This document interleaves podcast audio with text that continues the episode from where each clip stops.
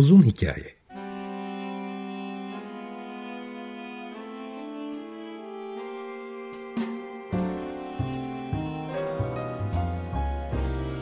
Sinir bilim, psikoloji, felsefe ve müzik.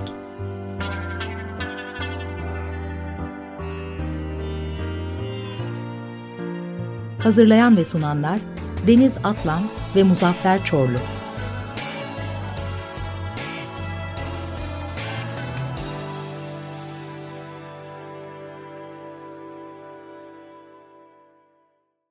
...95.0 Açık Radyo'dan, Açık Radyo.com.tr ve onun uzun hikayesinden herkese günaydın. Ee, bugün gene Muzaffer'le baş başa bir program yapacağız. Günaydın Muzaffer. Günaydın Deniz, ne haber? İyidir senden. İyi valla konuklarımızı hasta ettik. Ee, biz kendi başımıza kaldık gerçekten. Aynen. Ee, bu haftaki iki konuğumuz da ne yazık ki rahatsızlıkları sebebiyle e, katılamadılar. Gene biz bizimle baş başa kaldınız açıkçası. Ee, popüler bilim ve dalları üzerine uzman konuklarımızla başlattığımız bir e, program dizimiz var. Arada da biz popüler bilime farklı yerlerden bakarak katkı sağlamaya çalışıyoruz. E, bu arada tabii ki uzay konuları bu aralar tam en popüler e, şu anda Türkiye'de. Ve bununla da ilgili e, bir konuğumuz olacak. İstersen sen de onu tanıtmış ol Muzaffer. Şimdi onu e, haftaya yanlış aksilik olmazsa haftaya yapacağız. E, sadece hı. Hani çünkü e, ben şöyle bir sosyal medya aracılığıyla hakim olduğum için Türkiye'deki olaylara e, çok da yanıltabiliyor beni. O yüzden de bilip bilmeden oradaki bilgilerle konuşursam yanlış olur.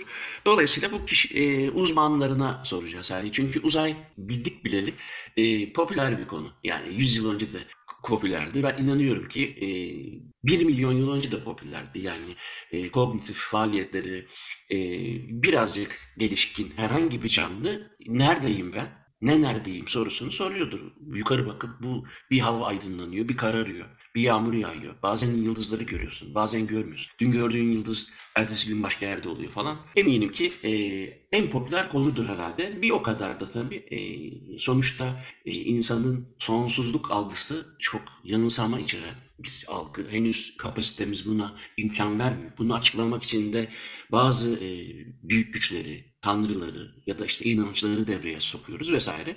Dolayısıyla konunun e, belki biraz daha anlaşılabilir olması için uzay konusunda uzman e, birisiyle yapacağız. Bakalım hani popüler bilimin öteden beri e, en merkezinde olan konuya o konunun merkezinde olanlar nasıl bakıyor? Umarım hasta olmaz e, ve de yapabiliriz yani. Gerçekten şu anda e, bilmiyorum Belçika'da da öyle mi ama e, burada bayağı bir hafta 10 gün kadar evden çıkamayacak halde yatılan bir dizi evet. hastalıklar getiriyor hem çocuklar hem yetişkinler. Okey, bugünkü o zaman e, baş başa kaldığımız konumuzu tabii ki müzik üzerine seçtik. Popüler kültürün popüler bilim üzerine etkilerini konuşuyorduk e, zaten uzun süredir. Bugün de popüler müziği biraz daha e, odağımıza alalım istedik. Aslında popüler müzik dendiğinde e, ilk akla gelen 1970'lerden sonra en azından dönem olarak adını kabul ettirmiş bir müzik türü olarak algılanmasın. Bizim bugün ele alacağımız şey tamamen gene e, hem tarih boyunca hem de kültürler arası farklarla popüler kültür içerisinde müzik ve popüler müzik olarak değerlendireceğiz. E, aslında biraz da şöyle bakmak lazım. Senin hep verdiğin örnektir. Günün sonunda 16. yüzyılda opera popüler bir müzikti. Sonrasında farklı çeşitler e, 17. yüzyılda daha popüler oldu ve biz bugün onlara klasik müzik diyoruz. Dolayısıyla müzikte popüler e, kavramını biraz açabiliriz. Ya da istersen öncesinden alalım. E, popüler kültürdeki popüleri nasıl anlamamız lazım ki e, diğer dallarda da doğru değerlendirebilirim diye bir soruyla başlayayım. İyi iyi yaptın. Öyle başlayalım gerçekten. Çünkü şimdi pop müzik dendiğinde senin dediğin gibi hani 1970'ler pop müziğin kralı kimdir? İşte Michael Jackson'dır değil mi? Ee, rock and roll'un kralı kimdir? İşte Elvis'tir falan filan. Ama e, buradaki pop yani popülerin kısaltılması olan, e, kısaltılması şekli olan pop müzikten bahsettiğimiz zaman dediğin gibi 70'lerden günümüze e, işte yaklaşık beşer yıllık aralarla ünlü olan 5 yılda bir yeni biri çıkar değil mi? Ben çok hakim olmadığım bir şey ama ve yeni çıkan birisi de biraz altyapısı değişir, kıyafeti, dansı değişir. e, video çekimleri değişir. Yeni teknolojilerden de yararlanarak e, piyasaya sürülür. Bu tabiri e, bilerek kullanıyorum. Dolayısıyla da e, tüketilir. Tüketilme hızıyla e, tüketilmişlik hızı bir paraleldir ve de e, hemen yenisini yapması gerekir. Pop şarkılarının e, yıllarca ayakta kaldığını e, düşünemeyiz. Hani sarsmış olan müzikleri düşünelim pop müzikte. Michael Jackson'ın Beat It olabilir, belki Billie Jean olabilir.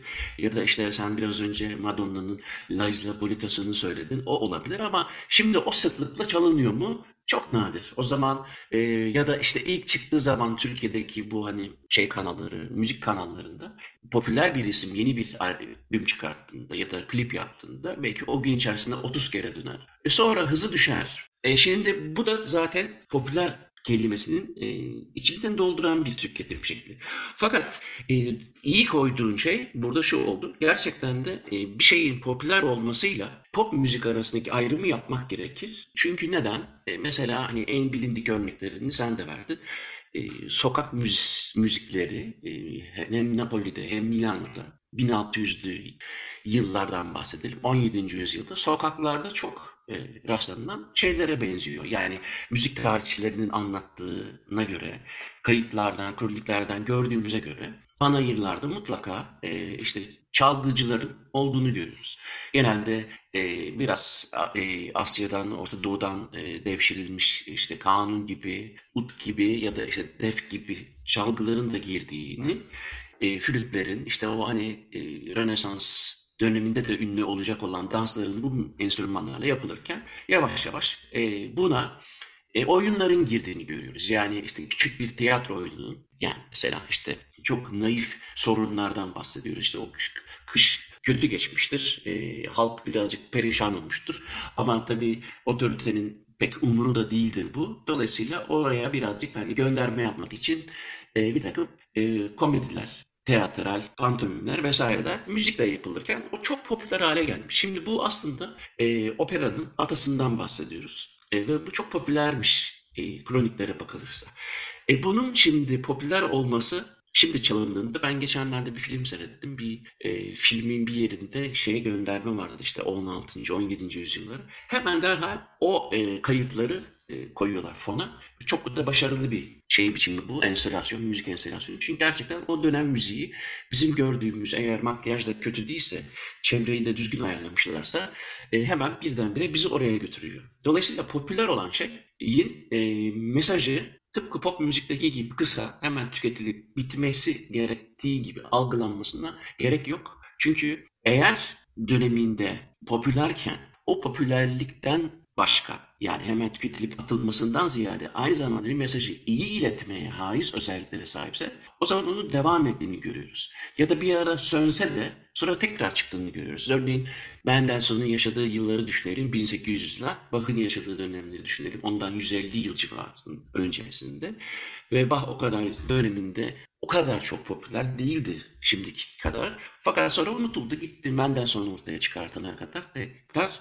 E, ama Bach'ın kendi kalitesi e, onun e, yaptığı işlerin daha sonra tekrar döneceğini gösteriyor. Burada e, popüler müzikle popüler olmuş, popüler kültürün bir e, öğesi olarak müzik arasındaki farkı belki böyle açıklayabiliriz. Eğer e, hani bunu tüketelim sonra e, hani satalım sonra bakarız yeni bir şey yaparız gibi değil de e, gerçekten orada insanların bir teveccühü varsa beğenmesi söz konusuysa o sonradan sönümlense de tekrar popüler oluyor. İşte mesela e, Mannheim ekolü ya da okulu e, Sturm und Drang'ı düşünürsek yani hem edebiyatta hem müzikte bir önemli bir felsefe bu. E, hem gerilimi ifade ediyor hem de işte fırtına ve gerilim gibi. Ama bunu müzikte nasıl karşılık bulabilir bu? Daha büyük orkestraların kullanımı, fortelerin e, yani müzikteki en yüksek sesle en düşük ses aralarının açılması gibi e, opozit şeyleri, e, birbirine ters şeyleri fazlasıyla kullandığımız zaman Belki öyle anlatabiliriz Sturm Drang'ı müzikte. E, Mozart, Mannheim ekolünden ki tam da Mozart'ın yaşadığı dönemine denk geliyor. Müzik bestelerinde diyelim de yani, e, tekniğinin değiştiğini görüyoruz Mozart. Yani besteleme tekniğinin, orkestrayı kullanma biçiminin değiştiğini görüyoruz. Aslında o zaman o çok popülerdi. Yanlış bilmiyorsam eğer Mannheim'de, Mannheim'e defalarca gittiğini biliyoruz Mozart'ın. Mannheim'de bir orkestranın bir eserinde çok beğeniyor bu tarzı. E, etkileniyor. Zaten biraz uçukta bir adam. E, hemen monte ettiğini görüyoruz. Şimdi o popüler olmuş stil, Sturm und Drang diye bilinen e, müzikteki anlamıyla stil, e, Mozart'la birlikte aslında günümüze kadar taşınan e, bir hale geldi ve ben ne zaman ki bir popüler müziği, pop müziği diyelim, bir orkestra canlandırsa, klasik senfoni orkestralarıyla çalsalar e, ki bugün aslında biraz da ona ayırdık. Hani Beatles'ın e, Londra Senfoni ile nasıl seslendirildiğini dinleriz diye düşündük beraber.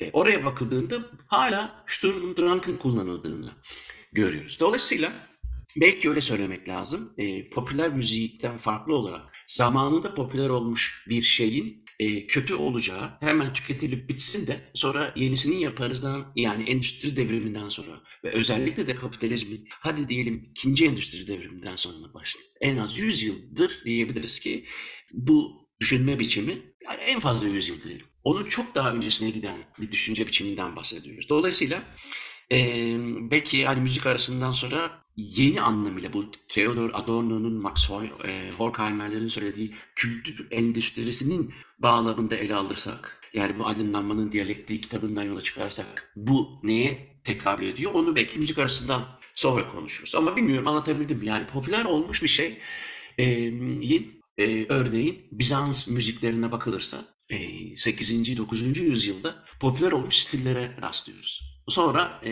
2000'li yıllarda sanıyorum bir çalışmayla beraber tekrar ele alındı. Şimdi tekrar popüler oldu. Dolayısıyla pop müzik başka bir şey. Müziğin e, çeşitli yıllarda popüler olması başka bir şey. Bu arada hani popüler olmanın kuralları nedir ya da bir şeyin popüler olduğunu neye göre ölçerizle ilgili benim kafamda bir soru var. Bunun parametreleri nedir? E, tabii ki de çok daha geniş kitlelere ulaşması veya hatta ulaşması mümkün olmayan kimselere değiyor olması e, vesaire belki de hani ilk kurallardan biri olabilir. Ama hani bunun her zaman şeyini de konuşuyoruz ya doğru mu etkiliyor yoksa pozitif mi negatif mi bir etkiye sahip oluyor. Müzik arasından sonra biraz popülerliğin parametrelerine de bakalım istiyorum. Ve popülerle trend olma arasındaki farka da belki e, biraz dokunuruz. O zaman Londra Senfoni'den e, Beatles yorumu dinliyoruz. Müzikten sonra devam edeceğiz. Londra Senfoni'den Beatles yorumu dinledik. E, popüler olmanın parametreleri diyordum ben tam müzik arasından önce. Özellikle de konumuz zaten bilim odaklı olduğu için parametreler nerelerde olmalı sence? Şimdi aslında e, ilk önce aklıma şu geliyor. Bu satar, bu tutar. Bu parametrenin ilk ikisi. Bu satar, bu tutar. Ama aslında e, ben öyle düşünmüyorum. Yani benim düşüncemde bir şey tuttuktan sonra ona bakılıyor. Ha bu tutulmuş o zaman buna benzerini yaparsak bu da tutar. Dolayısıyla ilk çıkış noktası bu tutar, e, bu satar değildir gibi gibime geliyor benim. Yani Mozart'ın biraz önce bahsettiğimiz Sturm und Drang etkisiyle yazdığı özellikle o e, re, re minör piyano konçertosunun ya da Don Giovanni operasının üvertürleri bunlara iyi örnektir. Ya bu bu tutar dediğini sanmıyorum ama e, bir defa kendisi tutmuş onu. Kendisinin hoşuna gitmiş. Kendisi heyecanlanmış. O böyle e, büyük fortissimolar ve pianissimolar, büyük orkestralar böyle e, müzikal dinamiklerin epey bir e, altta ve üste çıktığı noktalara zaten kendisi beğenmiş. Bunu beğendikten sonra kendi fırçasıyla onun zaten inanılmaz bir melodi kap kapasitesi var adamın kafasında. Ama tutmasaydı ne olurdu? Bu tutmaz denecek.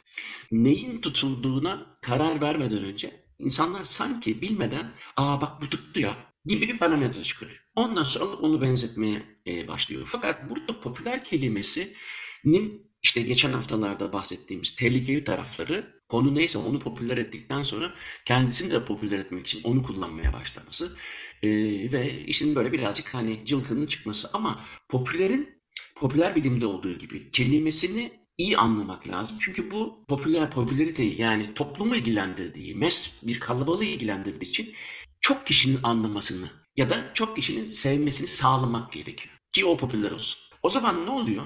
Bu kelimenin altında anlaşılır kılmak ya da bir, bir adım daha gidelim sadeleştirmek. Eğer çok karmaşıksa sadeleştirmek. Bir adım daha gidelim. Sadeleştirdik ama daha iyi anlaşılabilmesi için bu sefer basitleştirmek.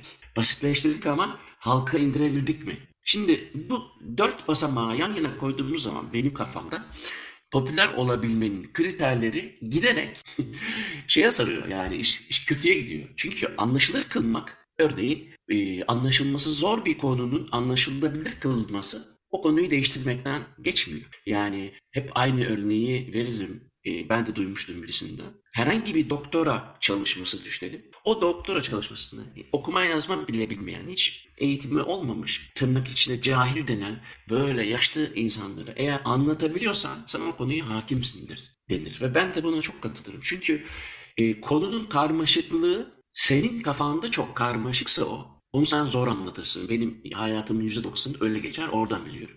Hep zor anlatırım çünkü benim kafamda oturmamıştır o. Ama anlaşılabilir kılmaya çalıştığım şeyi ben anladıysam ve de dilim de yeterliyse onu anlaşılabilir e, kılmak için o konuyu bozmaya ihtiyaç duymam. Dolayısıyla benim anladığımdan gelmeyen birisini anlatmak istediğim zaman herhangi bir e, müzik ve beyin ilişkisini hani benim konum olduğu için onu sadeleştirirken ana temaları yok etmeden sadece o işin tekniğiyle ilgili kişilerin bileceği kelimelerden arındırarak yani sadeleştirerek anlatmaya çalışırım. İşte bu anlatım biçimi de e, o konuyu değil o konunun anlatımını basitleştirmekten geçiyor. İşte tehlike de burada başlıyor. Ben burada e, müsaadenle bir böleceğim. Çünkü e, çok da böyle benzer bir örnek geldi aklıma. E, senin bu işlerini daha basite indirgeyerek anlatma. Yani indirgeme lafı bile ters gibi duruyor ama aslında öyle. Sadeleştirerek diyelim anlatma kısmında e, tamamen kendi üzerimden yaşadığım şöyle bir şey olmuştu. Uzun yıllar e, yeme içme vesaire se- seyahat yazarlığı yapmış olmama rağmen e, sonra 30 yaşımda profesyonel aşçılık okuyunca ve sonrasında da sektörde çalışınca ee, yaklaşık iki buçuk üç yıl kadar sektörde kalıp dergiye geri dönmüştüm. Ve dergiye geri döndüğümde tekrardan yazı yazmaya başlamakta inanılmaz zorlanmıştım. Çünkü Hı hı. bendeki bütün kavramlar e, yer değiştirdi. Ve normalde insanların şevklenmesini sağlayacak, belki de işte damaklarını sulandıracak yazılar yazmaya odaklıyken belki sanırım biraz daha işin tekniğinde mi kaldım, kendi yazılarım bana lezzetsiz gelmeye başladı vesaire vesaire. Epey zorlandığım bir süreç olmuştu. E, çünkü orada şöyle bir boşluğa düşmüştüm. Benim bu söylediğim terimleri karşı taraf e, atıyorum bir pişirme tekniği olsun. Braising denilen bir teknik olsun ve işte hani bu şekilde pişirilen bir yemekten bahsettiğimde o benim için zaten pek çok şeyi kapsayan bir terim. Ama karşı taraf bunu bilmediği zaman hiçbir şey ifade etmeyecek. Dolayısıyla şu kelimeyi mi kullanayım, bunu mu çıkarayım derken kendi dilim bozulmuştu. Bunu oturtmam epey bir süre aldı. E, fakat şimdi buradan yola çıkarak tam başka bir şey söyleyeceğim. Gene Türkiye'deki işte çok meşhur e, yemek yarışmaları sebebiyle de aslında çok yanlış oturan bir sürü terimle mesela ben şu an kendi sektörümde karşı karşıyayım. Benim bundan 5 yıl önce ben bunu söylediğimde insanlara hiçbir şey ifade etmez dediğim şeyler bugün e, pek çok kişinin dilinde kullanılıyor ama şöyle kullanılıyor. Yani mesela bir fajita normalde işte e, mayalandırılmış ekşi kremayla servis edilmesi gerekirken bizde artık süzme yoğurtla servis edilmesi o kadar kabul görmüş bir şey ki onun normalde neyle yapıldığını bile bilinmiyor şu anda. Ya da işte fajitanın yanındaki guacamole sosun nasıl yapılmasına dair kimsenin bir fikri yok. İşte bir kırmızı, bir yeşil, bir beyaz bir sos var ve içeriğinin ne olduğu önemli değil. Sadece hani bir yemeğin son 5-10 yıl içerisinde nasıl bambaşka bir yere geldiğini bile gözlemlemiş olduğumuzu düşünürsek bu tarz hani bilimsel kavramların ya da hani şey şunu konuştuğumuz için söylüyorum bunu. Ee, bir şekilde dilinin sadeleştirilerek e, çok daha fazla kişiye ulaşmasının elbette ki faydalı yönleri var. Ama işte bu tehlikeli yönler dediğimizde bir de şimdi bundan sonra yanlış oturmuş kavramları ve yanlış oturmuş şeyleri değiştirmek için iki kat çaba sarf edilmesi gerekmeyecek mi? Evet işte tam burada dediğim yerde aldın. Ee, Evet. bunu anlatmaya çalışıyorum. Tehlikenin burada olmasının sebebi şu. Eğer herhangi bir konu ne olursa olsun gerçekten Hı hı. e, spordan müziğe, e, sanattan, yemek yapımına, duvar işçiliğinden hiç fark etmez. Konu ne Hı olursa hı. olsun onun bir tekniği var. E, yıllara dayanan e, bir evrimi var ve sonuçta o her neyse o anlatılmak istenen şeyin bir terminolojisi var. Kullanılan e, özel kelimeleri var. E, kavramları var. Şimdi onu sadeleştirmek adına Hı hani hı. çok kişi anlasın. Sadeleştirmek adına bunu çok iyi yapan birisi değilse eğer Hı hı. basitleştirme, bu basitleştirmeyi tırnak içinde koydum. Çünkü Aha. basit hem çok iyi anlama gelen hem de çok kötü anlama gelen bir kelime. Bir şeyin basit oluşu e, hem sıradan lığı çağrıştırıyor ama bir yandan da e, sade, özgün gibi bir anlamı da var. Dolayısıyla basitleştirmek tehlikeli eğer uzmanı yapmıyorsa. E, şimdi orada şuna geliyoruz. Bil, popüler bilimi aslında bir bilim insanının e, anlatmasından ziyade belki de o konunun uzmanı yani e, mesajı karşı tarafa daha net anlatabilenin işi olması gerekirken e, ben bilim insanıyım o zaman popüler bilimden ben bahsedeyim dediğim zaman elime gözüme bulaştırabilirim. Dolayısıyla e, orada hani kelimelerin içi boşalabilir. E, senin biraz önce verdiğin örnekler Bence hem müzikte hem bilimde e, artık havada uçuşuyor. Bu sefer de tabii o tüketilen bir malzemeye dönüşüyor. Ama buradan bak şuraya gidebiliriz. Ben onu müzik arasından önce de söylemiştim. E, kültür endüstrisi kavramına bakıldığı zaman işte bu 1950'lerden bahsedelim. Hem Frankfurt Okulu'ndan bahsedebiliriz burada. Theodor Adorno'dan ve Max e, Horkheimer'dan bahsetmiştim. Orada toplumun tüketmesi adına yapılan bir kavramdan bahsediyoruz burada. Ama amacı da aslında e, pasifleştirilmiş bir toplum. Al sen bunu sen bunu beğenirsin. Siz bunu beğenirsiniz. Alın bunu tüketin. Bunu da oynayın. E, bu arada tabii e, ihtiyaç olunmayanı e, tükettirebilen e, işte bu adına kapitalizm denen hikayenin de e, hani bu mes yani top, topyekün toplumu nasıl etkileyeceğimizle ilgili olduğu için onun e, kullanılmaması mümkün değil. Eğer insanlar dönüp de bilime bakıyorsa bu sistem affetmez. O zaman bilim üzerinden bir şeyleri satmaya çalışır.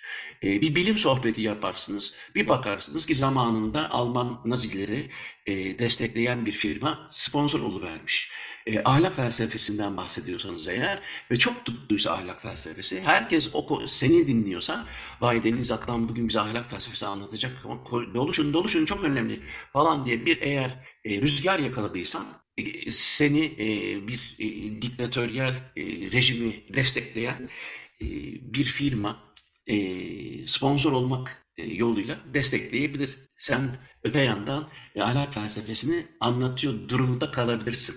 Dolayısıyla sistemin e, bununla pek işi olmaz. Sen ahlak mı anlatıyorsun? Fark etmez. Kim nereye bakıyorsa. En güzel örnek bu yeni biraz önce programdan önce sana bahsettim. E, henüz almadım ama yeni duydum. The Sociology of Sport diye spor sporun sosyolojisi kitabı. Merak ediyorum ama aklıma şunu getirdi.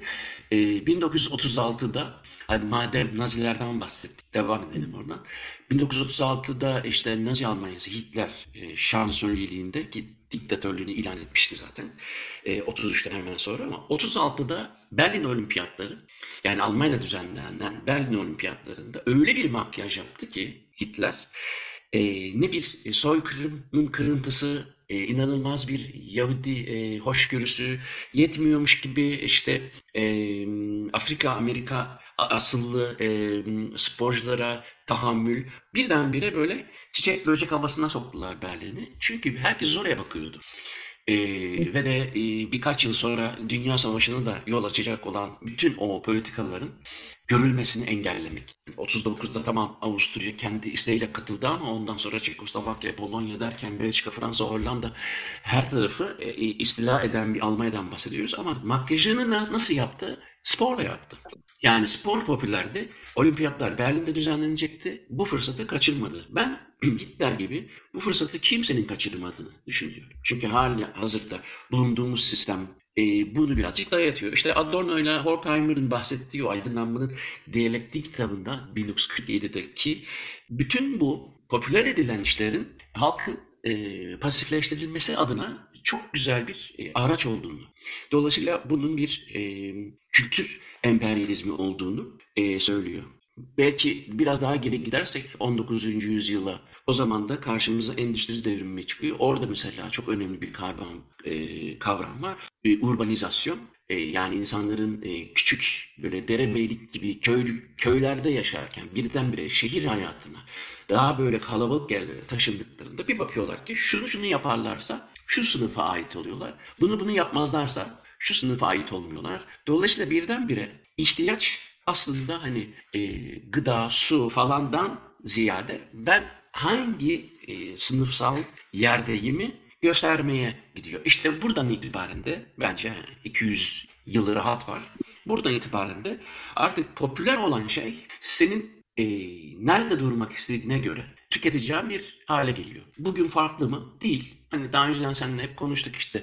Yani e, hatta yayınından önce de şimdi Royal Philharmony ya da Londra Philharmony Beatles'ı çaldığı zaman tutar bu. Niye? Çünkü Beatles zaten tutuyor. E bir de klasik müzikçiler Londra Philharmony. Yani hani yayın kurulundan elenmeyecek bir kelime bulmakta zorlanıyorum. E, ama tut, tutar tabii. Yani tutar çünkü e, klasik müziğin kötü bir kanotasyonu var. Klasik müzik e, o kadar uzun yıllar soylulukla özdeşleştirildi ki e, halbuki ya da işte mesela hani gitarın belki Laftadan bahsedelim 16. yüzyıl, 17. yüzyılda özellikle İngiliz saraylarında, İtalyan saraylarında, İtalya'nın şehir devletleri sırasında e, bir e, musician dedikleri yani bu saray müzisyeni denen kişi genelde lafta çalan e, güzel bir müzisyen e, kişi oluyor yani. Ne bileyim işte İngiltere'de John Davant oluyor. Milano'da ne bileyim Francesco da Milano oluyor ve Luis Narvaez bilmem İspanya'da oluyor. Niye? Çünkü hani sen de çaldın e, epey bir Davant hatırlıyorum. Eserlerine baktığın zaman işte e, Elizabeth'in Gayart'ı, e, işte onun geri dönüşü, akşam yemeği, sabah Cenazesi, şerifleri, ha, sabah şerifleri hayır olsun müziği. E şimdi bu e, saraya girmek, o zaman popüler iş, işlerden bir tanesi rahiplik. Soylu değilsen din adamlığı birazcık garanti iş yani. Avukatlık, doktorluk gibi. E, müzisyen olduğun zaman hiçbir şansın yok. Müzik zaten her zaman bir hobidir yani. O yüzden Leonardo'nun da e, çok iyi lileri çaldığını biliriz. Çünkü insanlar profesyonel müzisyen olmaz. On biri iki tanedir. Sarayda iş bulursan iş bulursun. Yoksa sokaklarda çalarsın. Falan filan. Yani e, o müziklere bakıldığında işte İngiltere saraylarının, İngiliz saraylarındaki müziklere bakıldığında hep işte patronunu ya bu kraliçedir ya kral ya da soylusu, soyluyu e, memnun etmek üzerine yapılmış şeylerdir. E, ve sen hizmetkar olduğun için de o laftayı çalıyorsun. Şimdi bu önünden patronun geçtiği zaman böyle bir eğileceksin, selam vereceksin. Patron ufuk çizgisi de kaybolana kadar eğik durmak zorundasın. Hatta işte bu e, gene aynı yıllarda o toprağın soylusu geçiyorsa atıyla sen de o e, soylunun kalesine, şatosuna un veren çiftçiysen o bütün e, şeyde hassas zamanda böyle ellerin patlayana kadar çalışırken o atın sesini duyduğun zaman eğilmen gerekiyor. Ta ki o ses yok olana kadar. Kalkarsan kafan gidebilir. Şimdi o müzisyen hizmetkar olmuşken sonra bu başka bir dönemde başka şekilde popüler oluyor. E bu sefer oluyor tam tersi. Yani eğer sen müzisyene bir patronluk yapıyorsan, bir sanatçıya patronluk yapıyorsan o zaman işte Medici'lerden bu yana e, moda olduğu üzere o zaman sen onlara onların hamisisin yani onları himaye altına alan yani sanata değer veren yani son derece karizmatik bir lidersin aslında. Şimdi başta tam tersiydi hizmetkardı eğiliyordun falan sonra onlar hatta öyle bir hikaye de vardı Beethoven'la Goethe yolda yürüyorlar işte komut geçiyor, Goethe eğiliyor, Beethoven onu kısıyor. Yani sen hiç kimsenin de eğilemezsin falan filan diye. Dolayısıyla o klasik müzik kanotasyonu yıllar içerisinde öyle bir yere geldi ki bu sefer hani e, insan üzülüyor yani. Ben klasik e, müzik konserine gittiğim zaman üzülüyorum yani. Geçenlerde operaya, Flaman Operası'na gittiğim zaman o profil beni üzüyor yani. O, yani o profilin o profilin sınıfını görüyorum yani. Bir e, yani yüzde doksanı şey gibi şunu diyebilirler tabii hani metal yo şeyde gittim e, Brüksel'de geçen sene miydi işte e, Mick Jagger'ın e, Rolling Stones'a gittiğimde de e, 7'den 70'e görüyorum ama oradaki e, şeyin yani 1974'ten beri çok aktif olduğunu düşünürsek onların bir politik duruşu da var. Dolayısıyla orada 7'den 77'ye diyelim e, bir profil görüyorum. Yani bunlar zengindir, bunlar işte şudur diyemem pek yani. Biraz daha karmaşık ama klasik müzikte e, o pek öyle gelmiyor bana. Biraz daha e, biraz daha sanki hala e, o hoşuma gitmeyen elit tarafı var. E, çok normal değil mi peki böyle olması ve bunun neden bence değil. çok normal olduğunu yok yok bence çok normal de. Bence çok yani normal çok... değil. Bence bence klasik müzikte bak bunu ben daha önceden de söyledim. E, o herkesin frak giymesi falan da bana normal gelmiyor. Yani niye bir e,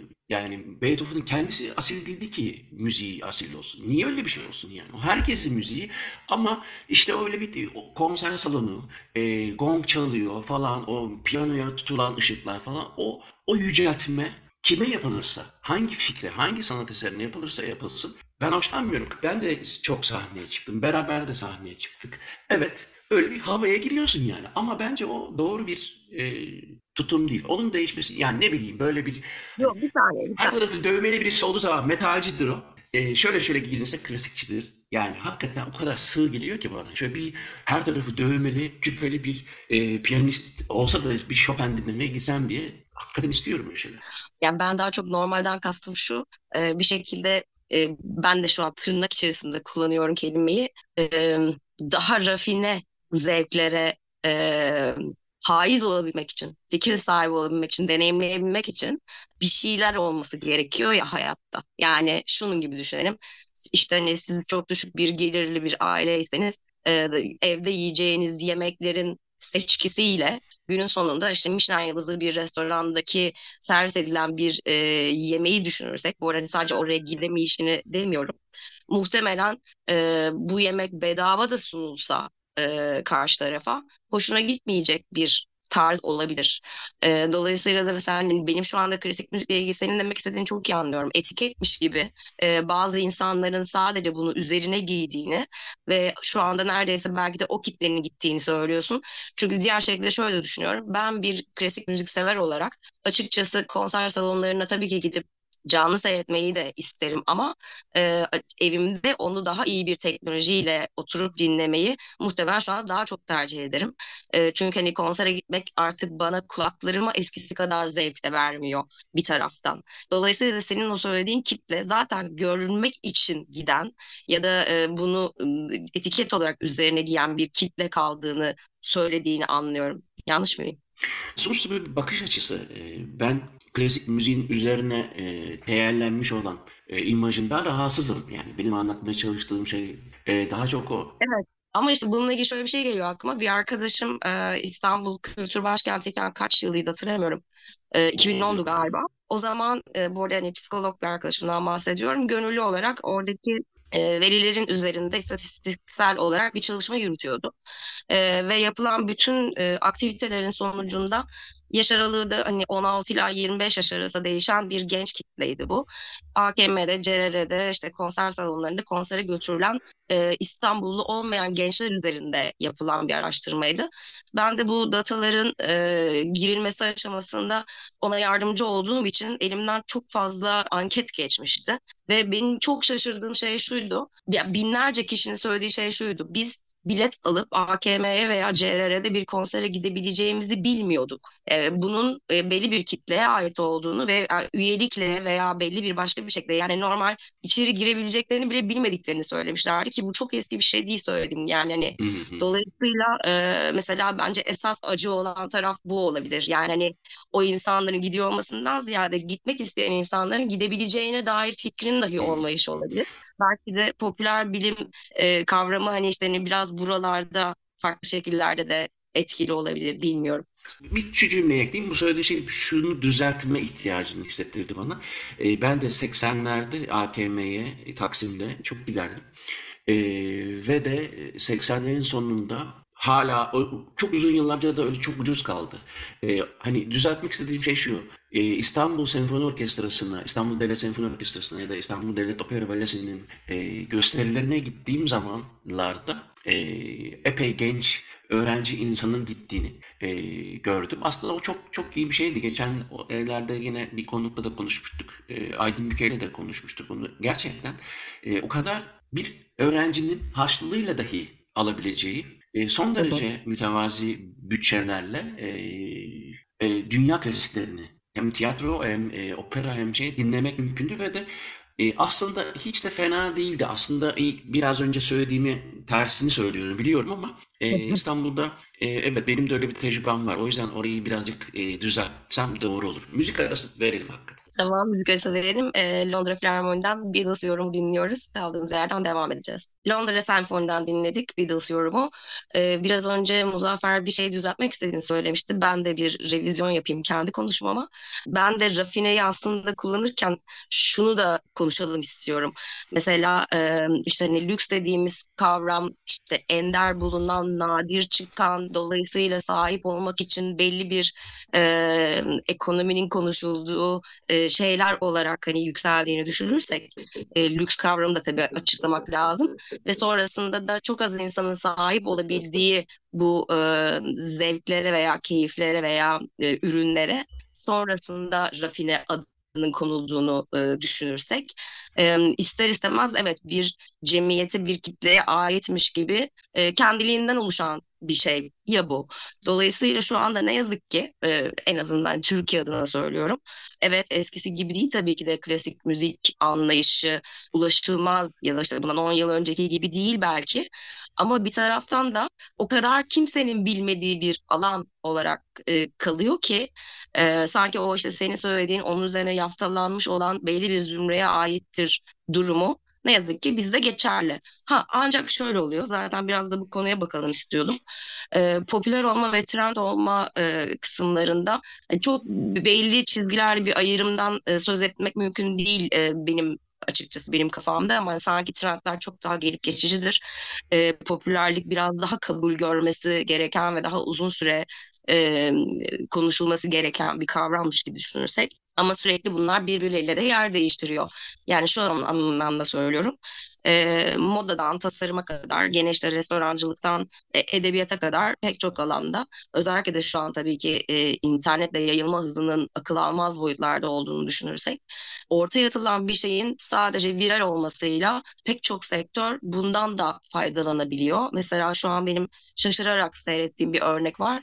Yayınlanmaya başlayacak olan bir e, Türk dizisinde bir pavyonda bir dans sahnesi var ve bu e, internete viral olduktan sonra şu an o dansla ilgili açılmış e, dans atölyeleri, dans kursları ve o elbiselerle ilgili donatılmış e, mağazalar olması ve bunun yaklaşık bir hafta içerisinde olmuş olması bende ciddi bir alert durum diyeceğim. Böyle çanlar çalıyor şu anda benim kafamda. Çünkü artık neyin trend olduğunun ya da nasıl olduğunun da bir önemi kalmaksızın sadece trend ve popüler olana e, bu kadar yoğun bir ilginin olması aslında senin ta konuşmanın en başında söylediğin kişilerin kendi zevklerinden arındırılarak kendi kararlarını verme e, yetilerinin azaltılarak e, sadece popüler olana maruz bırakılıp bir şekilde yönetildiğimizi düşünmeye başlıyorum.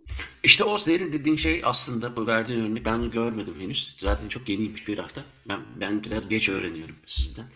Ama e, bu söylediğin şey çok oldu. Popüler kültürdeki e, mesajın derinliğinden ziyade o mesajın e, viral çok güzel bir kelime. Çünkü e, hakikaten e, bir e, yayılma hızı Evet. E, ama influenza gibi yani 3-5 günden sonra etkisini kaybediyor. Fakat orada aslında e, sosyologlar için, e, toplum bilimleri için tahmin ediyorum e, çok önemli verilerin de oluşacağı bir toplumun yapısının nasıl olduğuna ilişkin ipuçları da gizli, saklıdır. Hatta saklı bile değildir, apaçık ortadadır diye düşünmeden edemiyorum. Çünkü mesela işte Hrant Dink'in öldürülmesinden sonra benim hayatımda en etkilendiğim şey ertesi gün ya da bir gün, iki gün sonra e, Yıldız Teknik Üniversitesi'nde öğretim görevlisiydim o yıllarda.